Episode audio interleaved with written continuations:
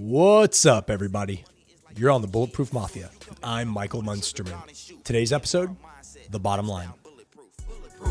Built tougher than your average, ultimate hustler. I'm the total package, bulletproof. I know you see me in your scope. I'm the captain of the ship, you just a sailor with a boat. Bulletproof. Built tougher than your average, ultimate hustler. I'm the total package, bulletproof. I know you see me in your scope. I'm the captain of the ship, you just a sailor with a boat. Bulletproof. Normally, I start and I try to explain the title out a little bit, but I'm going to start with the story today. The year was 2008 and some interesting things had happened in one of my companies. So we were imp- we weren't importing yet. We were buying infrared heaters. There were these square wooden box heaters that we were selling to, you know, our our our target market doesn't really matter, but we were selling a bunch of these heaters. And we had a supplier for our product out of uh, Yelm, Washington. So we were paying hundreds of thousands of dollars a week to buy these heaters from this guy. And as we were buying the, the heaters from this guy, we get a we get a phone call from the manufacturer who we had met. Uh, we had flown over to Taipei, Taiwan. That's where the manufacturer was, and, and we had met with them and we had established some rapport with them. But this this guy I never talked to. He calls me. He goes, "This is Thomas." I go, "Hi, this is Michael. I'm Mr. Gusan." I'm like, "Cool. I'm I'm Michael." And he said, "Why are you not pay?" I said, "What? You no pay?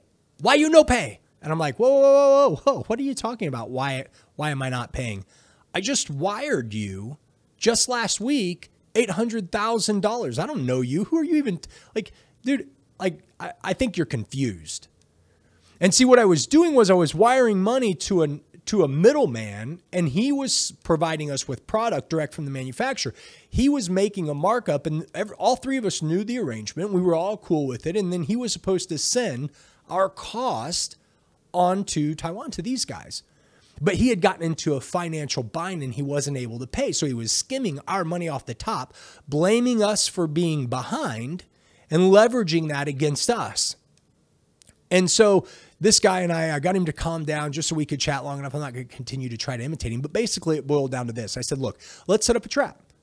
I'm paying for my product. I'm going to wire a million dollars at the end of this week, and you'll be able, I'll send you the wire receipts, and then you call me and tell me how much money you get.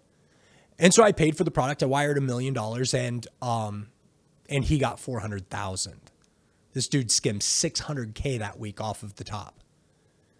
And so uh, we decided to have a secret meeting in Taiwan where I would fly to Taiwan and meet with them and their team. Taipei, Taiwan. It's the the capital city of Taiwan. At least I think it is. But it's it's freaking massive. It's you know about the size of the state of New York with maybe three times the the population density. It's insane. So I need somebody. I need to find somebody who's on my side who understands their language. So I'm I'm in the middle of nowhere, Missouri, and I run I run an ad, and and the ads basically says I need somebody that uh, speaks Mandarin, uh, ideally Taiwanese or both, and I need you to to be comfortable with international travel, have a passport, and so this this guy shows up, little um, a Taiwanese man. I didn't know that at the time. I just thought this Chinese guy walks in, and but but anyway, he was Asian, and so that was probably kind of a racist thing to say. But anyway, I'm going to keep rolling. So um, this guy walks in and he sits down across from me and he says, um, "Hey, I'm I'm here to interview for the job. I you know this is what's important to me. Here's what I'm about. Here's where I live." And I'm like, "Wow, you are." Absolutely a godsend. You are somebody that I needed to uh, to meet. I go, I'm doing business in Taiwan. He goes, Oh, this is my home country. And I go, Really? And he goes, Yeah. And I go, um, I said, Well, I'm we're actually conducting business in Taipei, Taiwan. He goes, Oh, this is my hometown. I'm like, wow. And so then I tell him the the general area. And the guy literally lived a half mile from the manufacturer growing up as a kid. It was it was incredible. And so uh, this guy's name was CJ. And, and so CJ, I tell him, I need you to go over here and be my ears. And so we fly over and we go over with the intention of, hey, we just want to square this all away. But the Taiwanese had decided they wanted to woo us and get us to do business with them.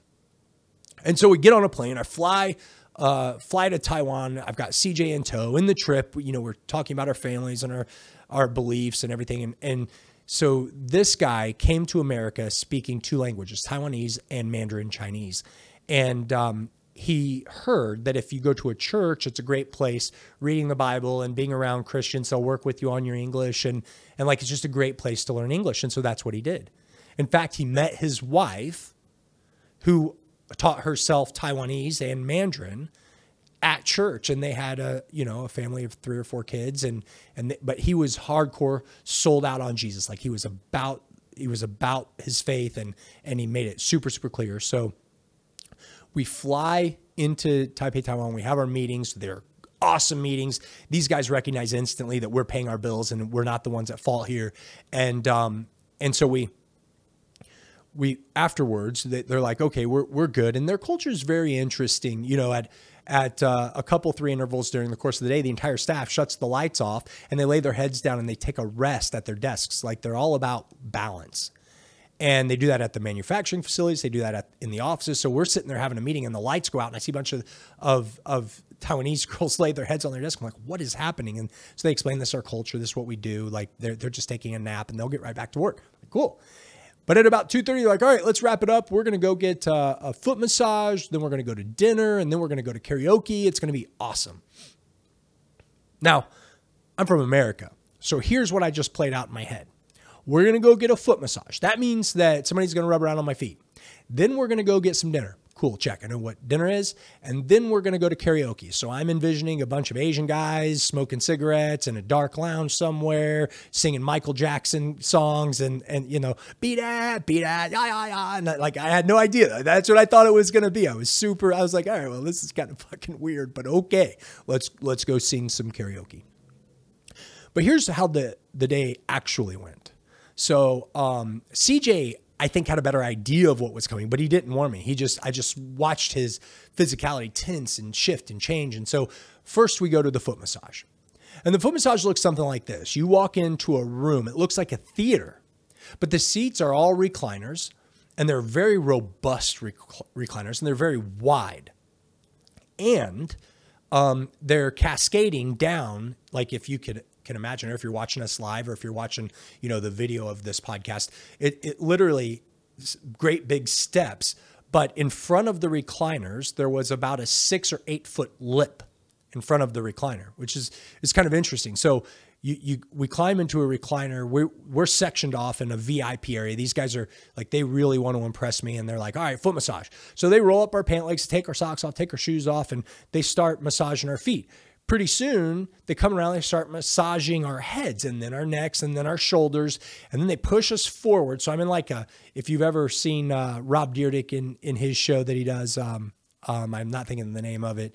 I'm sure Phil can, can tell me here. No, ridiculousness. Yeah, they call it the lawn chair, right? It's it's where your nose touches your knees or, or vice versa. So they they lawn chaired me. I bend you all the way forward and they're pushing on your back. They're pushing on your back. And and these girls may weigh 110, 115 pounds. And CJ is very uncomfortable with the entire thing. And then they um, hook their arms under your underarms. They plant their knees in your back. And these are small girls, but before I know it, she rocks back, picks me completely up. She's in the recliner. I'm doing a back bend over her knees in the recliner.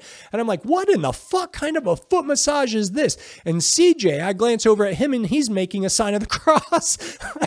he's he's very uncomfortable that this girl is touching like this. But but, and, to make matters worse, he opted for some special treatment that required her to rub on his neck with some kind of a metal utensil and, and then did some, uh, some bowl therapy. And so he had these little, what looked like hickeys when we left with, with these red marks rubbed up and down. It was really, really funny. Anyway, so we go to dinner. Dinner was an entire another experience that doesn't have anything to do with this.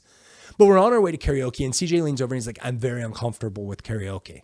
I'm like, yeah, but um, we're VIPs and I don't care about the VIP treatment. I need time with Thomas so I can negotiate a bigger line of credit than what they offered us today.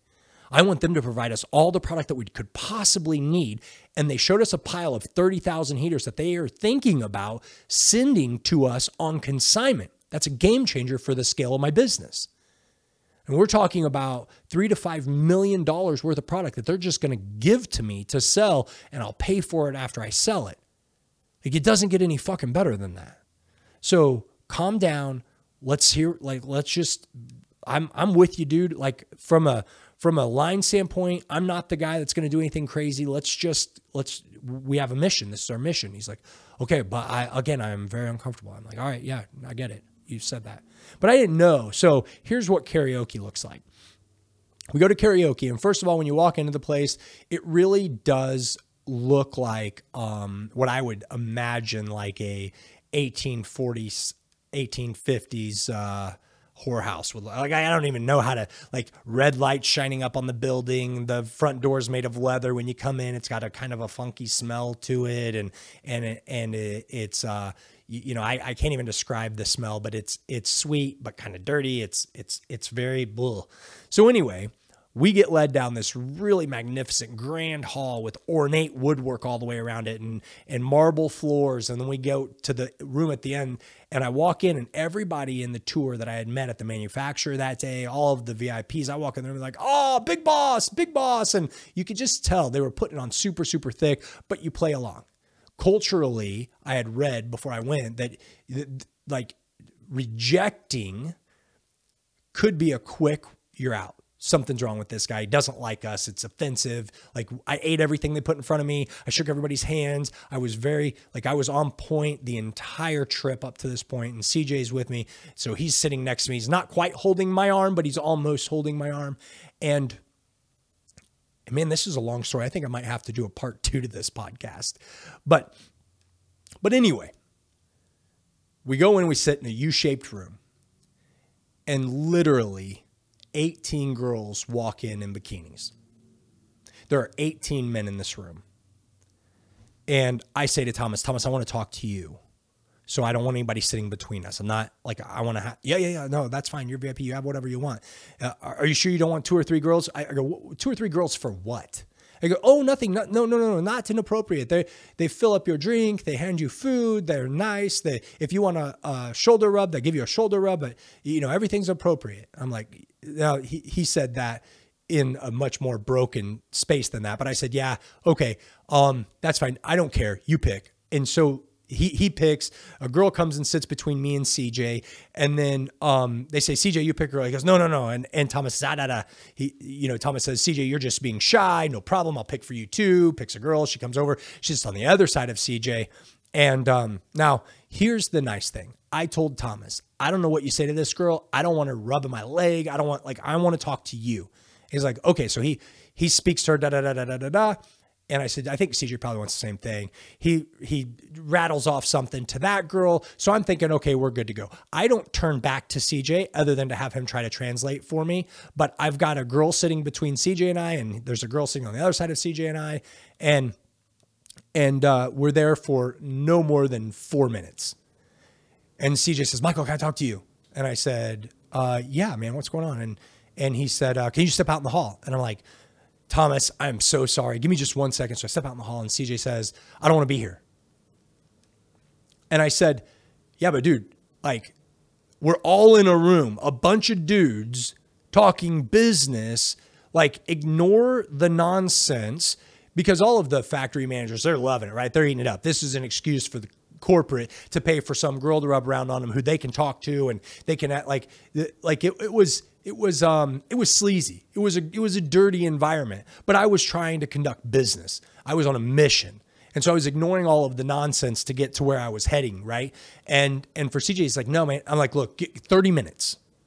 Just tell the girl. And so I'm now I'm super in tune. I'm watching CJ. This girl keeps trying to rub his leg, shoves her hand off. She keeps trying, like, shoves her hand off. The girl that I was sitting next to totally respected my space. Um, she she started once trying to rub my shoulder. Like Thomas, I don't, I don't, don't do that. She's like, all right, stop, lick. And so, so we conducted business. And after 30 minutes, to the to the second, CJ says, time to go. I'm like, Josh, shit, we're talking about the line of credit. But I think, you know what? I told him 30 minutes. And so I said, Thomas, we're going to go ahead and go. Um, thank you so much. This, today's been amazing.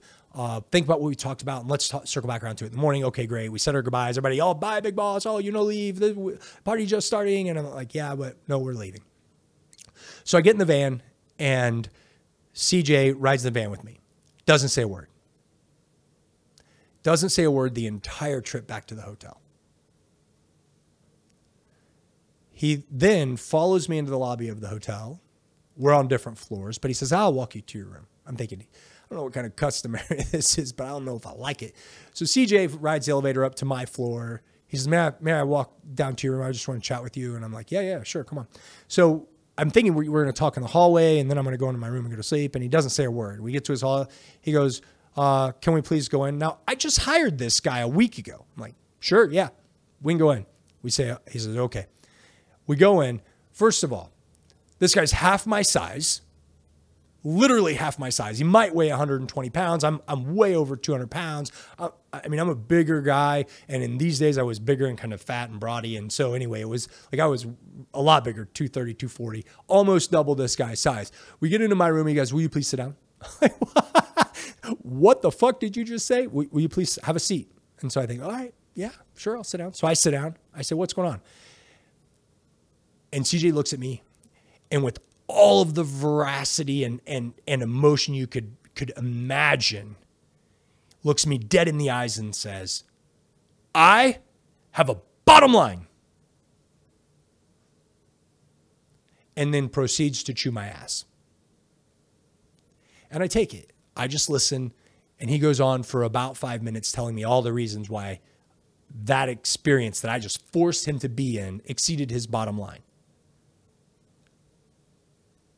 And there was a lot more to the conversation. I had to hip check him a little bit, and we had a great relationship that went on for a long, long time.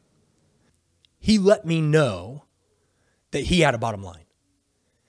Now, I didn't, you know, this was this was over a decade ago, and we're, we're talking actually probably at this point almost 15 years ago. And I didn't know what the fuck I was doing. I was just learning how business went as I went, how deals were made, what was culturally acceptable. What I, I could have, in hindsight, and I've learned since then to ask a lot more questions, to get very, very zeroed in on on what was what. And that place, that karaoke place, could have been some sort of a brothel. There could have been a, a level two to that that I that I didn't experience and had no idea of, and maybe he did. But in that moment, he's yelling at me and he's getting aggressive. I'm starting to get a little pissed. And and so I say, whoa, whoa, I've let you jump my ass quite long enough. You've worked for me for two weeks. You don't know me. You don't know my character. You don't know our company yet. You just know that you felt uncomfortable. And for that, I'm sorry. I will not put you in this situation again moving forward. If there's something like this and I think it's questionable to the point that you don't want to go do it, then I won't ask you to do it and I won't do it either, just to show you that I 100% am am with you from a integrity standpoint. Like I'm not I'm not trying to mess around with the Chinese girl on the other side of the world. Like that's not. I'm just trying to conduct a business deal. And so I talked him off the ledge. But here's the thing. He knew something that took me a long time to piece together. And that is you have to have a bottom line. I mean, it's the funniest thing. I've said this lots of times jokingly because he would say, I have a bottom line. And he was so mad. I have a bottom line. And like numerous times, I have a bottom line. And and so as he did that, every time he said, I have a bottom line, it was a gut punch. Like, man, do I have a bottom line? What's my bottom line? Like what what what had I done? And and so after I talked him off the ledge, after he calmed down a little bit, we agreed, hey, we'll we'll protect ourselves from situations that either one of us are uncomfortable in. We'll hold each other accountable. I kicked him out of my room because, again, this dude followed me all the way up to my hotel room, invited himself in, sat the CEO of the company down, and, it, and it's, you know, growing to be a pretty big company at that point. I think we were doing, I don't know, 10 or 15 million in sales that year, mailing these guys. Uh, no, it would have been more than that. We were over 20 million at that point because we were mailing these guys in the heater season almost a million dollars a week. But but anyway, he sat my ass down and told me what it was. He was willing to lose his job because morally he had established his north. His compass was clear. This is what I'll do, this is what I won't do. And I think that this is something that a lot of people need to come to some sort of grips with. It's something that I I am continuously evolving on from where I stand and, and what I believe.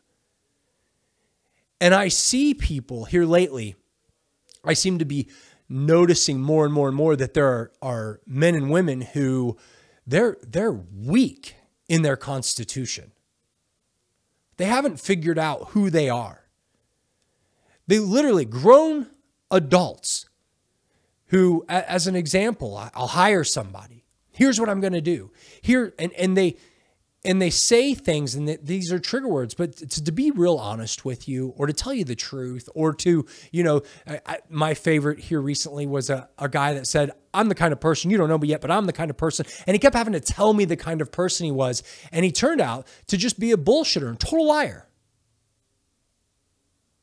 And later i find that he's more of a victim than somebody who would stand up and say here's what it is. Here's who i am. This is my bottom line and he acted like he had a bottom line after he had already broken his word a half a dozen times.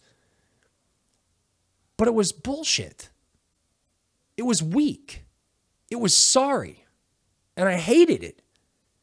And it just caused me so interesting. Uh, you know, uh, this wasn't the one time, right? Like I shared this story because this is an extreme example. One, it's kind of a fun, cool story. Two, it was super, super funny. I had never had a 110 pound uh, like literally small Asian girl. Like if, if, if you would have saw me and I would have told you that she hooked her arms underneath my arms and rolled me up like a pretzel, you would have, you wouldn't have believed me. Like it was, it was incredible. And then later dinner and, and then beyond that, um, the karaoke and that's what they call it karaoke.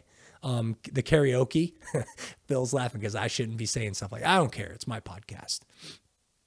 And, and so it, it was a cool, interesting story, but in that was this huge golden nugget that CJ gave me.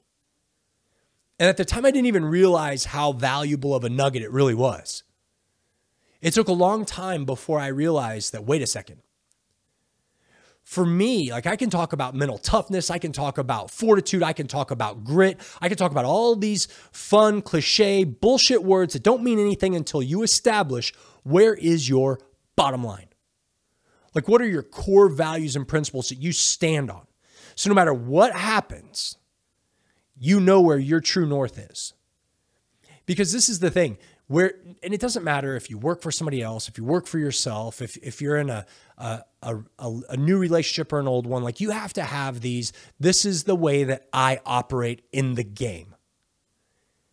Recently, I was reading a book. It's it's uh, Ray Dalio's book, and, and it's called Principles. And essentially it's the rules that he's built his company on. Ray, if you don't know Ray Dalio, just Wikipedia this guy. He's uh, maybe one of the top 10 or 15 richest men in the world. He's ran a, a super, super successful financial uh, services company. And, and anyway, this, this book Principles just is, is really, really profound. But one of the foundational messages that he had that was in the first third of the book and then reiterated again in the second third of the. It's like a 550 page book, right? But multiple times in this book, he talks about you, your integrity, where you stand, how you operate might not be understood by others, but you have to understand it. Because where you sacrifice your integrity when no one's looking dictates how you operate when everyone's watching. And you see, we, all, we think that we operate in this place where nobody can see behind the veil. We think that in our own minds we're Oz. We think that whenever we we're we're out in the world, people don't see behind. But here's the thing.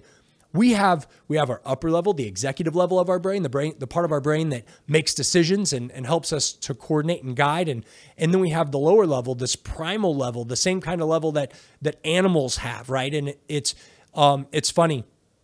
Uh, I'm going to tell you kind of a crude, quick story to make this make sense, and then I'll tie it all together. But I'm in the gym. So I have this cute little puppy. His name's Remy. He's adorable. Um, we had Remy clipped after he was, I don't know, five or six months old. If, you know, if just to keep everybody up, we cut his balls off, right? Because we wanted him to calm down. He was, he was a terrorist and um, he was doing terrorist type things to this furry bed we have. I don't know if it was just his blow up girlfriend, whatever, but it's this furry bed, and we would just come in the room and and he would be passed out in a pool of sweat from. anyway, Remy's a terrorist, and uh, and so we we got him clipped, and we thought, okay, that's going to stop. Right, he's going to quit humping the bed, but um, it didn't work. He he had already decided I love this bed, and so when we when he finds this bed, uh, which just happens to be our other puppy, Peanut, it's his bed, right? When, but when Remy finds Peanut's bed, if this particular version of it, um, he ravages it if he's alone. Now, when somebody's in the room, you can tell that he wants to because he'll circle that thing and he'll stare at it. And so we moved this bed down to the gym because our puppies like to come down to our home gym and they like to just be around us while we're working out. It, like they want to be in the part of the house we're in. And so we moved these two beds down there. And last night I'm working out and Remy comes down into the room and he stares at this bed. And I just see the, like, he just wants it, right? Um, and so, like, he doesn't have an executive level to his brain. He just has a core primal, this is what I want, that's what I want, that's what I want, that's what I want, that's what I want, that's what I want. And and so I see him. He, he, puts one hand over the bed and he puts the other hand over the bed. And I know what he's getting ready to do. And I say, Remy, no. And he backs off and he, and he glances at me and then stares at the bed. And then he goes down onto, like, I would call him his knees and elbows, but he, he, he lays halfway down and he's glaring at the bed like, you know, in, in my head, I'm, I'm hearing some, some old, you know, music playing in the background for him and he's trying to seduce visually this bed. Like the bed's going to get up and come to him, but it's not, right? But in his mind, he wants the bed. And, and now he knows I'm watching. He knows somebody's watching, so he's going to abstain from the bed, but he sees it. And what he doesn't realize is that I'm watching his desire for this bed. So I distract him with a toy. I throw the toy and I pick the bed up and I set it up on a shelf in the gym because I don't want him to touch the bed and I don't want to have to sit here and watch him. I'm not super interested in working out, looking over and seeing my this puppy that I love humping this, you know, his his inanimate girlfriend. It's not my thing. I don't want to see it.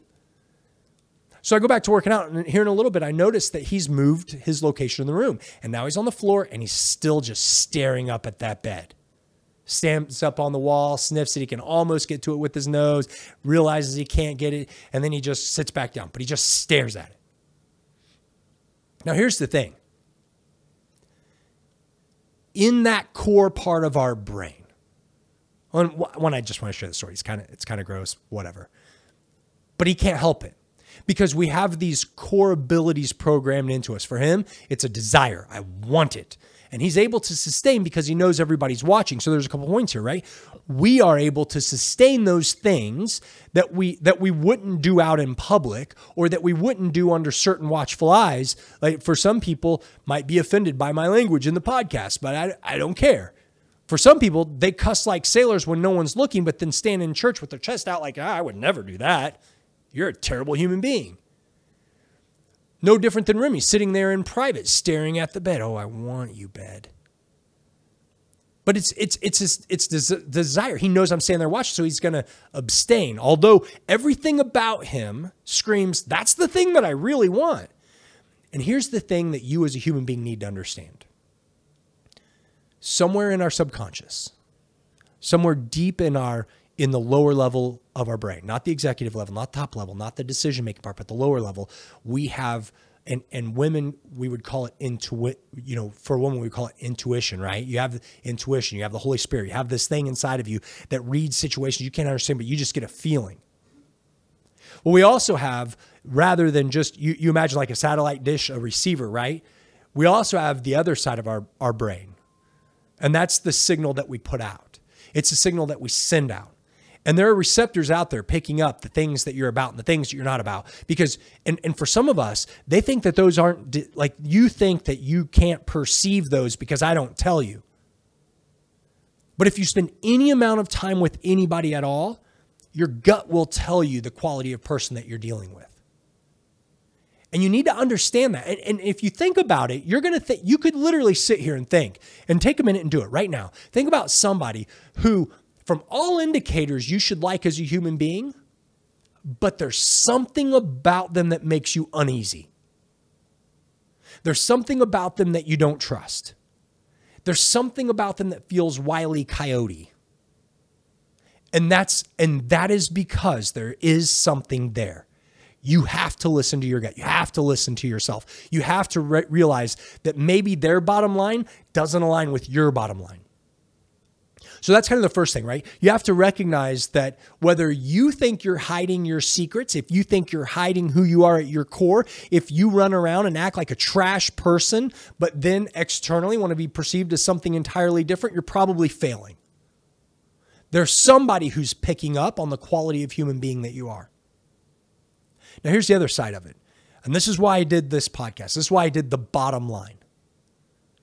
Because if you talk to anybody that has had any level of success, and I'm not talking about like just a little bit, I'm talking about like copious amounts of true success.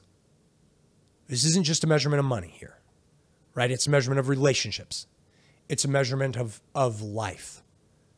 Like truly happy, those people that when you're around them, like that little receiver that you have internally, you're drawn to them, right? They you feel that pull to them. If you ask them, those people have a core value set that they believe in.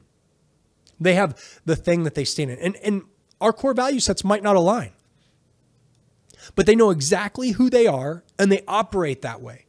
They attract the people that level to them. And so I'm just I just I just have been, I found myself lately so pissed off because I've, I've been exposed to some just absolute shitty people. And I think about, man, if they just had a non justified bottom line. And what I mean by that is, you don't get to say to me, my bottom line is here but it's it's lower because I don't like this thing you did.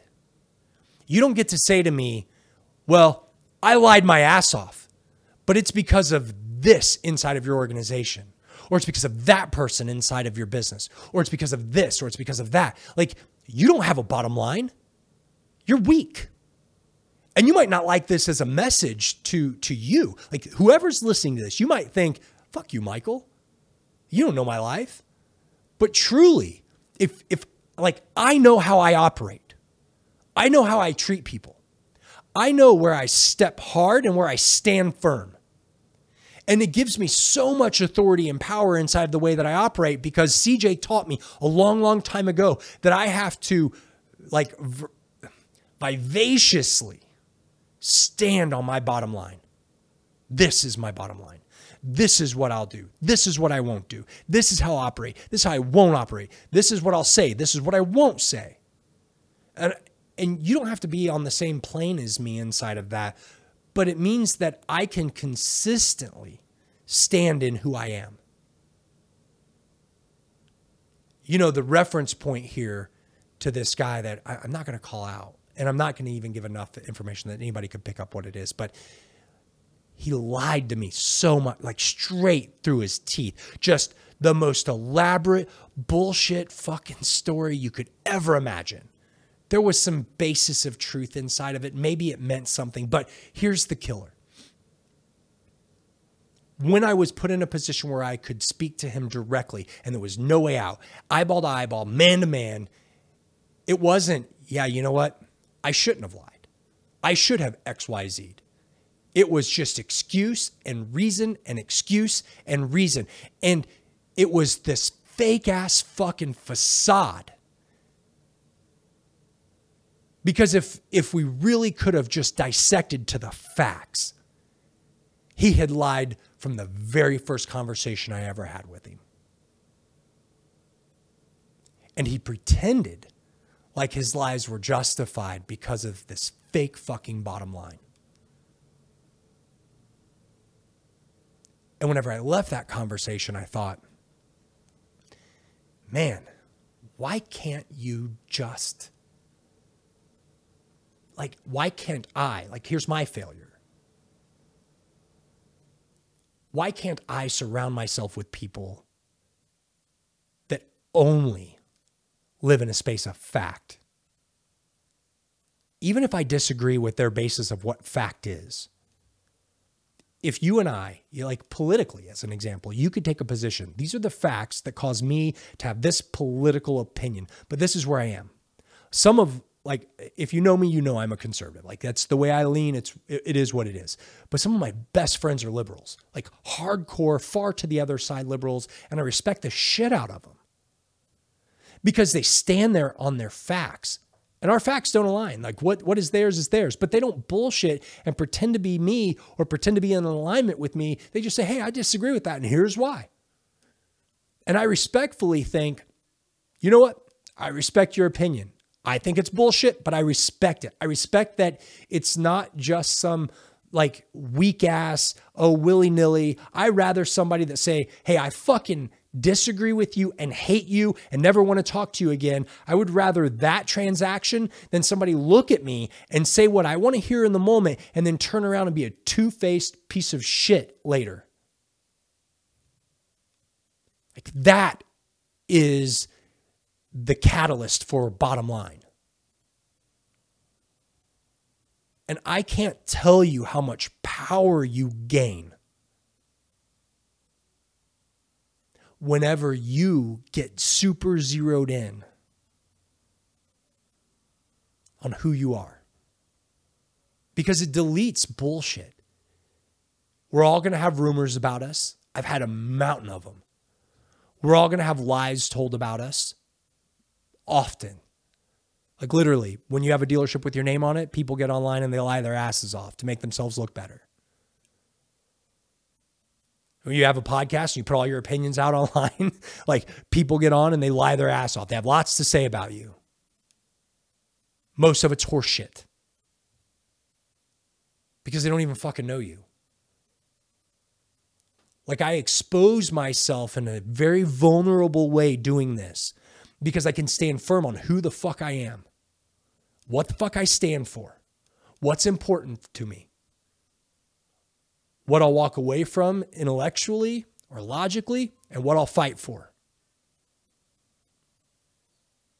And that's because a long time ago, somebody showed me the importance of a bottom line. I hope that makes sense for you. I hope the story ties together. I think if I were going to nutshell this right, like CJ was forced because of my authority to bend his bottom line. And internally, he was erupting because he didn't even want to be in that situation. And if I had been super clear about where is my bottom line as it pertains to business, I would have spoke up and said, "Hey, I don't think we should do that. Let's do something different." I would have never exposed him. I would have never bent his bottom line. He would have never had to have caved to my authority. And I would have never got my ass chewed out by the youngest employee that's ever successfully done it in my career up to that point and since that point. Successfully to the point that I, I owed that person an absolute apology.